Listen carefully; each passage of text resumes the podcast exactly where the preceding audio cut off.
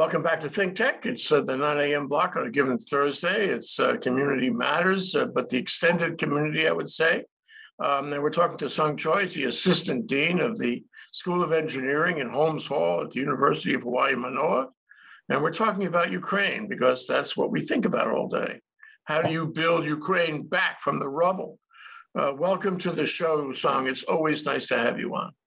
Always good to see you. Yeah. So, you know, it must, uh, we all see Ukraine through our own eyes, I must say.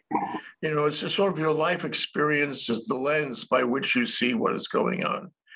And of course, there are common denominators, like I'm, I'm profoundly, profoundly affected by, by Ukraine because I think it affects the whole world. And, and I, I hate to see the, the human race suffer this way because it's not just the people in those bombed out buildings. It's all of us.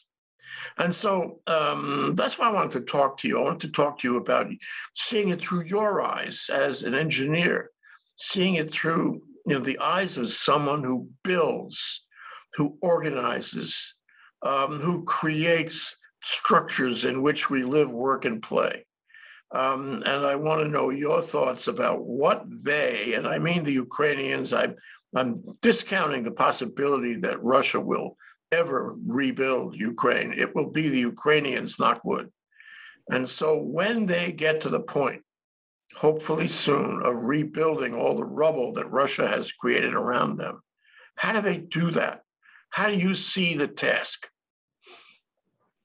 Well, uh, you know, rebuilding is never easy, and uh, it's going to be an extremely long process. Um, I think besides the actual physical rebuilding, they're going to have to do a lot of assessments as to the uh, the number of lives lost, how they were lost, even even maybe are some of the folks uh, still alive under some of the rubble. And I think that needs to be the number one task. And you know, luckily, uh, a lot of our technologies, the non-invasive, uh, you know, sensing systems, can detect life in almost all types of uh, situations. And uh, a building collapsing, uh, and you know, we have a direct influence from that, from a situation like that when we had the terror attacks in 2001. So we know what it's like, and it is never a short process. Uh, putting back up something that's concrete, I mean, in a sense, is not difficult. You get rid of all this old stuff and you design and put up new stuff. It's time, you know, it's time consuming, it's resource consuming, but it can be done. And I, I think that is uh, one good nature about us as a human race and the way we look at uh, our Mother Nature Earth is that everything kind of recycles and it replenishes, which is really thankful on our side that it does that. And and you know that old saying, um, time heals all. But maybe with the rebuilding, uh, a lot of the painful memories will get uh, healed up again. Uh, if I look historically, if I look historically, I look at and you know, you and I are joking about the uh, numbers game about 52 years from 1970. Uh, that that was pretty much World War One era, right? World War One, and then World War Two in the 40s. Uh, uh, some of the other smaller incidents, like the Korean War in the 50s, the Vietnam War in the 60s and 70s. You look at Japan, you look at Korea, and now you look at someplace like Vietnam. They are coming back with the physical rebuild. Uh, and and I think that's a fantastic thing. And and I, I think it, it's going to take time and resources, but it's not something that's inconceivable and or impossible. Well, that's uh, yeah. Uh, in, in funny way is that when you demolish something, as so many cities in Europe were demolished in World War II, um, when you rebuild, you have a new creativity I don't mean that uh, war is good. I only mean that you you are forced to implement that creativity after the war is over, and And the product could be instead of having a 16th century building, you have, you have a 20th century building or a 21st century building. Yep. And some of the work, you know, that has happened in some of those cities in Europe has really been mm, extraordinary and admirable in terms of architecture, engineering, and and urban planning in general. But I, I want to unpack uh, something you said. Uh, I'd like to go step by step. So here I arrive uh, in in the rubble of Ukraine, and I see around me these, um, you know, pretty big residential buildings and institutional buildings and government buildings and medical buildings, okay? and they're half collapsed and they're burned out. And um, my first reaction as a civilian here, as a non-engineer, is this this cannot be relied on. You can't just move back in because it will break under you, and then you know you'll have a bad time and in more rubble. So how do you de- safely demolish a building that is 10 or 12 or 15 stories high, residential building, and assume it's concrete and rebar, assume that. But you know, how do you how do you make that? How do you get it out of there? Well, well, well, you know, you- you've you've seen some TV shows, uh, especially in Las Vegas, where they are demolishing old hotels to put up new, more fancier, taller hotels. And that you you are going to have to implode some of those remaining structures. Obviously, you can't just remove them the way they are. I mean, like like the screensaver that's on my back, Holmes Hall. Uh, that that is a that's a concrete behemoth. I mean, that, that, I mean, we use it as a, a, you know, safety bunker for the state. So if, if this was bombed, unless it's completely, totally demolished, we would have to demolish the areas that's, that hasn't been demolished. So we can get the parts moved out on trucks or whatever. And then once we've cleared everything, it is probably safer to rebuild where we can make sure the ground structures are safe. And then from there, come up with all this new rebar and structure to put up new buildings. I, I, you know, I would love to salvage old buildings. I mean, you know, we see some of that at our Ford Island uh, because of the World War II incidents. And being able to salvage old buildings, especially the exterior, and then refurbishing the interior to be more modern would be the fantastic way to go because you are remembering and in, in you know incorporating historical aspects with the conveniences and the necessities of the modern aspect. But but sometimes that may not be possible. I mean one of the best things about what europe has done is how they've maintained and uh, secured the beauty of some of the uh, older uh, structures you know, in that in the regions. And, and I, I, wish there's a way they could do that. Uh, obviously, what we see in Ukraine, uh, it really is a travesty, like I told you before. Um, and they're not only demolishing the human nature aspect, they are really demolishing the historical aspect of everything that was built up. And, and that is really a, a sad incident of what uh, human greed, I guess, brings about. But no, I, I think we have the technologies, uh, we have the know-how, uh, and to rebuild will probably be a lot quicker than uh, many people uh, can, you know, think back historically as to what happened. Like I said, World War One, World War Two, and some of the other smaller incidents throughout the world. I think it'll be a lot quicker, but I, I think it, a lot of it's also going to depend on what are the safety nets that when it does get rebuilt, there won't be you know additional incidents like this. Mm-hmm. Um, well, what about what about that technology, Sung? Um, can you unpack that technology? What kind of technology do we have now that's that um, you know didn't exist say 50 or 100 years ago um, in order to build quickly and build in a sustainable manner um, you know, and, and build with a minimum of risk. Sure. Uh, you know, besides the fact that uh, material science for buildings have developed so much in the last 50 years, Uh, we always thought that a tall building had to have a huge base and a very small top, very similar to like pyramids, right? You need that structure to withhold and uh, hold up that structure all the way to the top. You you look at many of the tall buildings now, they don't have that intuitive thinking that we thought was forever, right? It's you come up with better materials. You see that little sailboat like uh, hotel or residence in uh, you know in, in the Middle East, and you sit there. You go, how how can a hotel this big reside on a foundation structure that's only about a tenth of that size?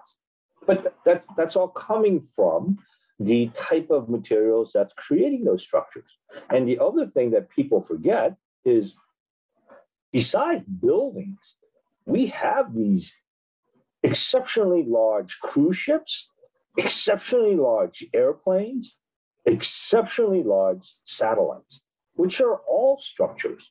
And these satellite structures are now pretty much being built by robots in space. So all the automated robotic technology, all the different materials that have come to play are going to make it easier to rebuild in whichever fantasy design we decide. You know, the the point of architecture, the aesthetic design part, and the physical, the civil engineering engineering part are now coming together closer and closer that whatever you dream about could become reality. And that was never the case even 10, 15 years ago, right?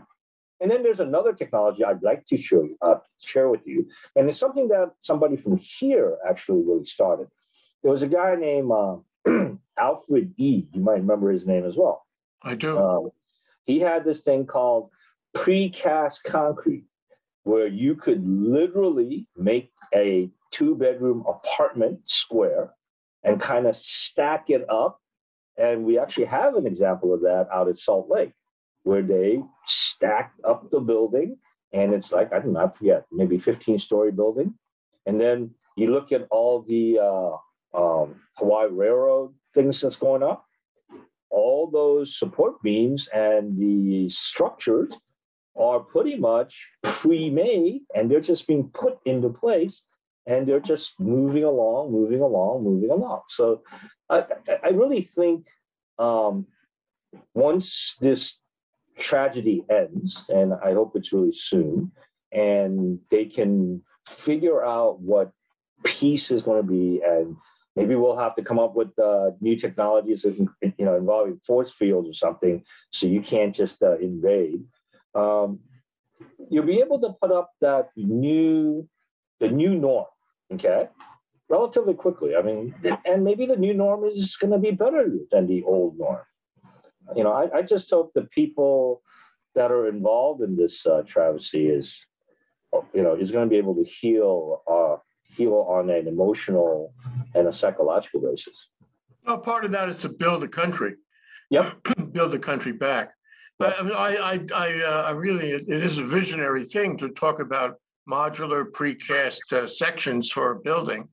Um, and I suppose what you could and should do is establish on a regional basis a, a precast concrete factory where you make this stuff in various forms. It doesn't all have to be uniform either. Um, just has to fit together. You can make this stuff and you truck it down the road uh, to this location and that location, and now it's, it's economies of scale. It's a, it's very efficient, very fast. And so you can truck a lot of these sections down the road. And as you say, with a crane, a single crane, you could build a tall building out of these sections in no time. Mhm. Uh, and the factory itself would be much quicker than pouring them on location. Am I right? Yeah, much, much quicker. Um, you would have a dedicated location that can be making these, like you said, the pre-designed parts, right? And, and, you know, if you're concerned, oh, but you know, what about the immediate needs? Well, you know, the immediate needs are also kind of covered too. We now have a technology called 3D printing, and it's not limited to a home printer system. It can be very large as well.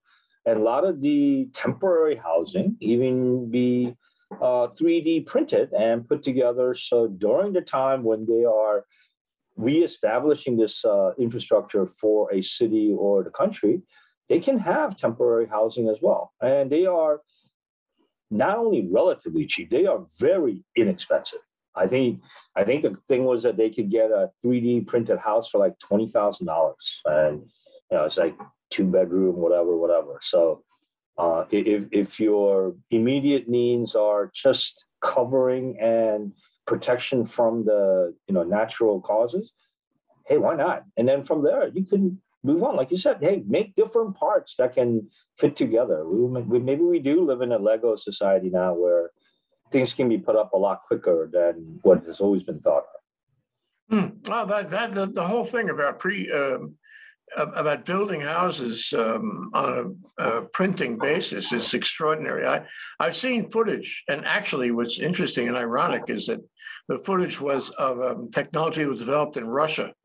believe it or not, uh, where, where you have a, a kind of um, a, a, a, kind of a device in the middle of the house, and um, and it feeds concrete or some kind of concrete mixture out into various places, and it uh, it telescopes out, you know, further away, closer, and so forth, and it, it knows exactly what to do, right down to where the electrical outlets are and the mm-hmm. wiring races and channels are, so that when it's finished, and in, in the case uh, that I observed, it, it, was finished in less than 24 hours, uh, a, a, single family house, um, it would be complete. And all you'd have to do, if you chose to paint it, you could paint it. Um, the wiring could go in immediately. It was really re- almost ready for occupancy. Uh, and if this could be done on a grand scale with these devices that you know shoot the concrete out to specified computer designed locations, you could build whole tracts of homes.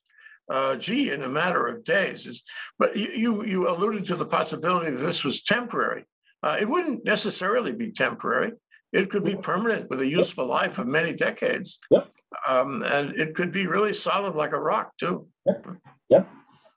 I mean, it, it, the solutions that we come by now are pretty much what I like to use always. It's whatever we decide to daydream, and whatever we can daydream about, we can pretty much technologically make them come true. So, very, very, very interesting in about the times that we live in.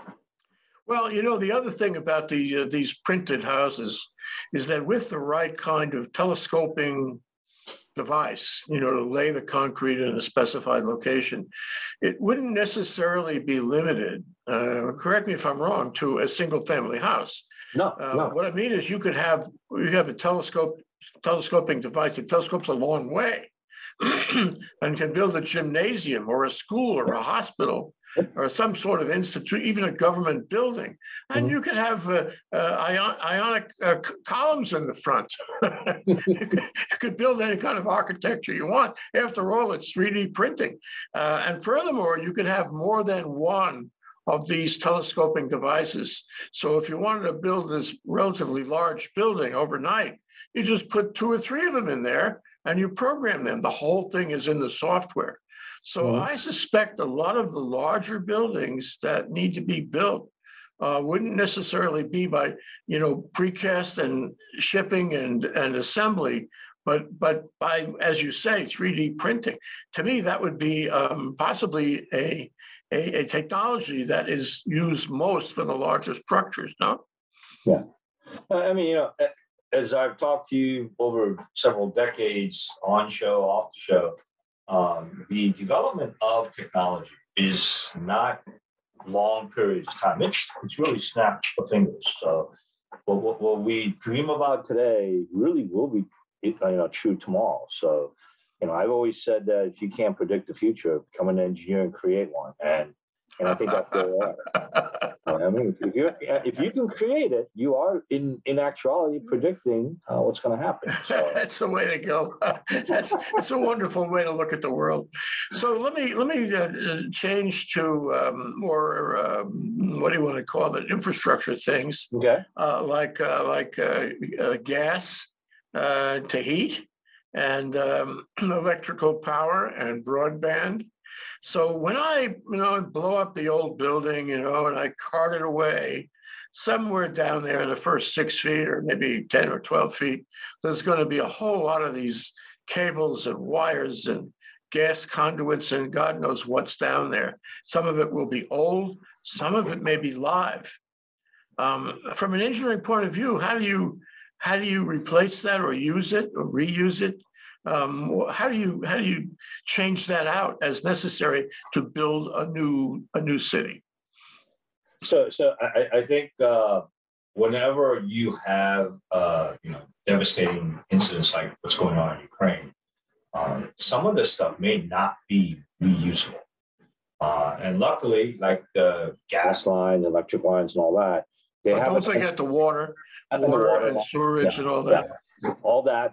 You know, good thing is that a central point that can all be turned off, right? And that would be the first thing you would have to do. Uh, the other thing is what we are looking at with a lot of the renewable, especially the solar houses. Maybe some of these things have to become self-dependent in a way until new infrastructure like gas lines, electric lines, uh, and water lines can be re-put down. Uh, unfortunately, that probably will take and may take even longer time than some of the rebuilding.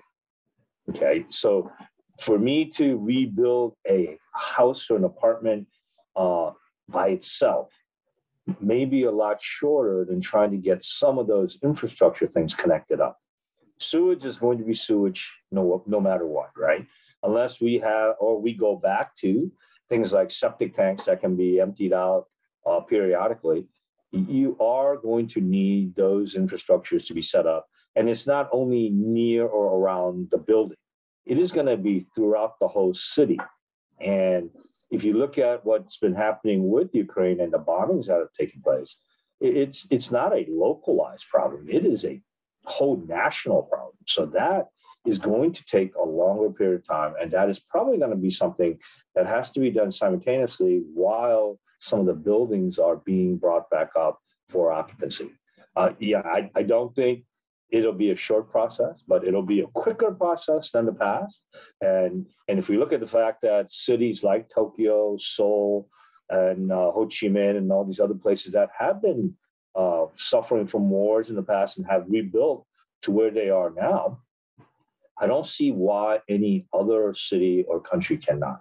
But it does require, I think, a lot of support, not only from the country that's rebuilding, but probably an international thing where they're going to need support from everyone. Uh, technologies, even maybe we just have to uh, ship in technologies for that country to uh, re- uh, rise up again and be where they are.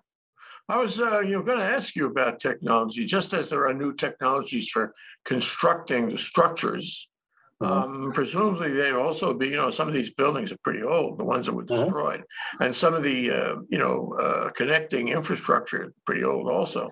So if you pull it all out and turn it all off, and you're going to put it in new, there must be some technologies that would be available now that were not available then to make it easier, more reliable, uh, long lasting, and so forth, and and uh, possibly modular possibly bundled, uh, you know, bundled infrastructure so you could put it down in one pipe uh, instead of having multiple pipes as before. No. Yeah. Yeah. No, hundred percent. Uh, remember, uh, Japan was tinkering with a lot of the uh, family-based like LNG things where they can have personalized, you know, uh, fuel cell type things as well, and all this personalized solar thing you know everything could become very modular as you said. Uh, and and of course all the older machines that were in there maybe some of the generators or water pumps and all that now they can be replaced by something that's a lot more efficient. I mean you look at the refrigerators we had 20 years ago and the refrigerators that are coming out now i think they use about maybe one quarter or one fifth of the electricity that that was used. I mean, so so everything's becoming more efficient. Um, we obviously are intelligent creatures, and we're always coming up with something better. And to implement it is what we're going to have to do. And you know, I mean, I, I don't want to say war is a good thing, but maybe this is an opportunity uh, for Ukraine to bring some of these things back up to a higher technology level. You know, I'm I'm just hopeful that uh, they can save some of all that historical buildings and um, you know just art that's there. Building is art, so uh, you know hopefully they can do that. Yeah, that leads us to a question about that. Suppose I have a building that is a national treasure. I'm sure there are many buildings like that uh, in Europe in general and in Ukraine specifically. Mm-hmm. I mean, we can see that from some of those early um, television feeds, uh, you know, before the Russians began blowing everything to smithereens. We could see how beautiful the buildings were. So, from an engineering point of view, looking at it from your lens, uh, it's a greater challenge, is it not, to take a building that's damaged, but but worth keeping from a cultural, architectural, you know, community point of view.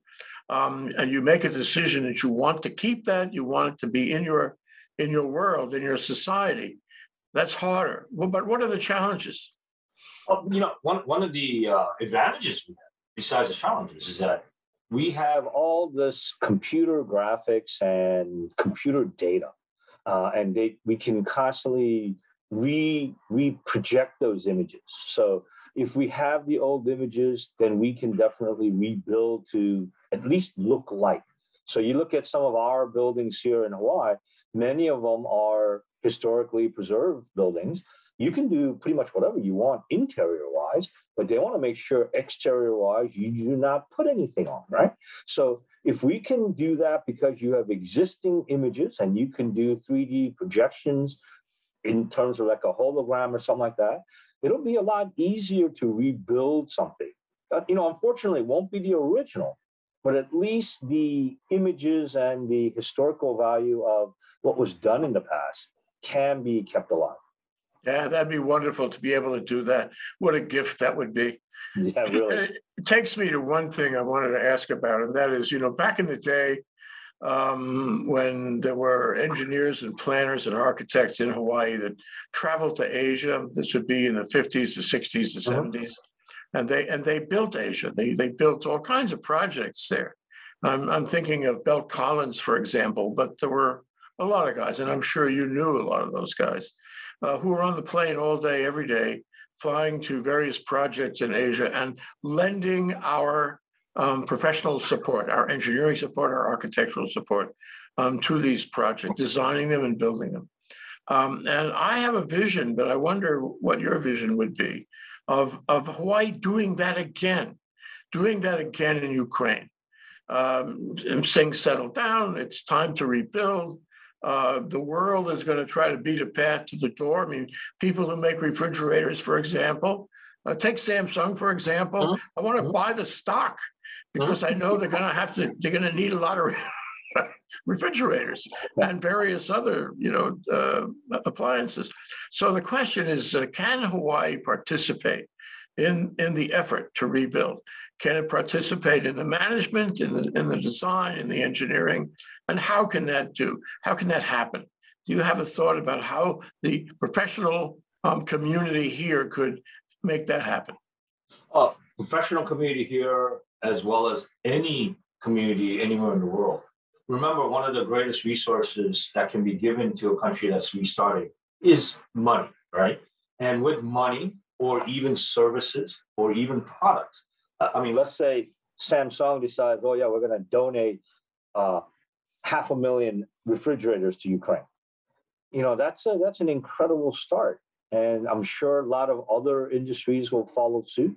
For us, we can definitely donate not only monetarily, but even our our physical services, our our our, our build, rebuilding capabilities. Maybe some of our uh, very special rebuilding ca- uh, capabilities because of the land that we live on, which is very different than many of the other places.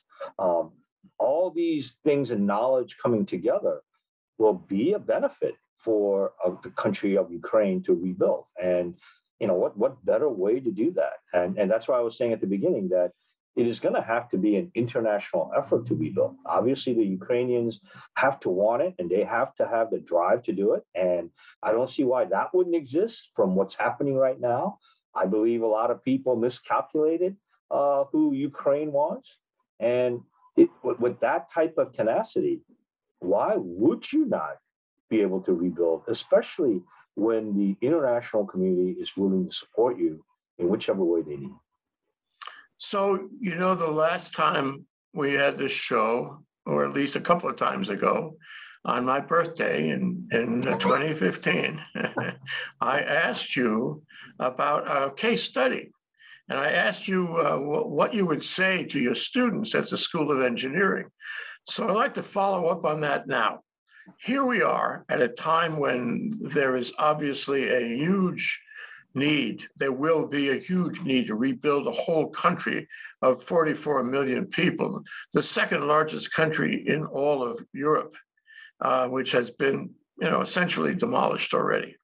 So here I am, uh, either I'm applying to the School of Engineering, or I am in the School of Engineering, or I'm a graduate student in the School of Engineering. um, and um, and I come to you, Sung Choi, and I say, you know, I've heard there's a, a need for me uh, in in Ukraine, in Europe, uh, and uh, although I can't give them a lot of money, I don't intend to go over there and get shot at. Um, but I want to make a contribution to to the country, to what I believe is a, a noble effort at democracy. Um, what is your advice to me as a young engineer? You, you know that that is uh, an extremely tough, difficult, complex question because it's not simply do I continue this path or is there a simple path of solution or pretty much what can I do? And that that's that that's a big question mark. Um, I think number one, uh, as an engineer, the type of skills that you are going to learn, uh, whether it be after the whole incident is over, is something that is going to be valued all the way through. Uh, as you know, and I know, engineering has become a part of everyday life. Whether you go on the road and you try to figure out why a road was built using asphalt or why it was used uh, why it was built using cement like they do in California. And you, you have to figure out the advantages and disadvantages of both. And just that knowledge and being able to and being willing to give back. And I, I think that's the most important part. If you are willing to give back, uh, I, I think there is always going to be a way to give back. And, and, and yes, it is tough. Engineering is pretty hands on. So some of the engineering may not be possible because you would have to be in the country of Ukraine to give back, whether it is uh, rebuilding afterwards or during the fact, because I have some uh, intriguing new sensor that can help them detect uh, the opposition, or um, something that you know that that can all com- encompass everything. I, they're going to need, like you said, the infrastructure, and the infrastructure is not only water, heat, and electricity. It is now things like internet, because I don't know if many people even know how to communicate without the internet anymore. So there are some things that have become basic necessities, and all these basic necessities uh, are very engineering based. Yes, it's, it's science and mathematics, but it is the engineering part that is implementing these science and mathematics. And we're hoping to make it much more efficient and more accessible to everyone. I mean, even here in our state, there are some remote areas that have a very hard time getting high band uh, Wi-Fi, and hopefully we can get you know wideband internet out to everybody so they can enjoy doing this what we're doing right now, uh, having a conversation uh, over the internet using Zoom, where everybody else can watch and chime in if they want. Hmm.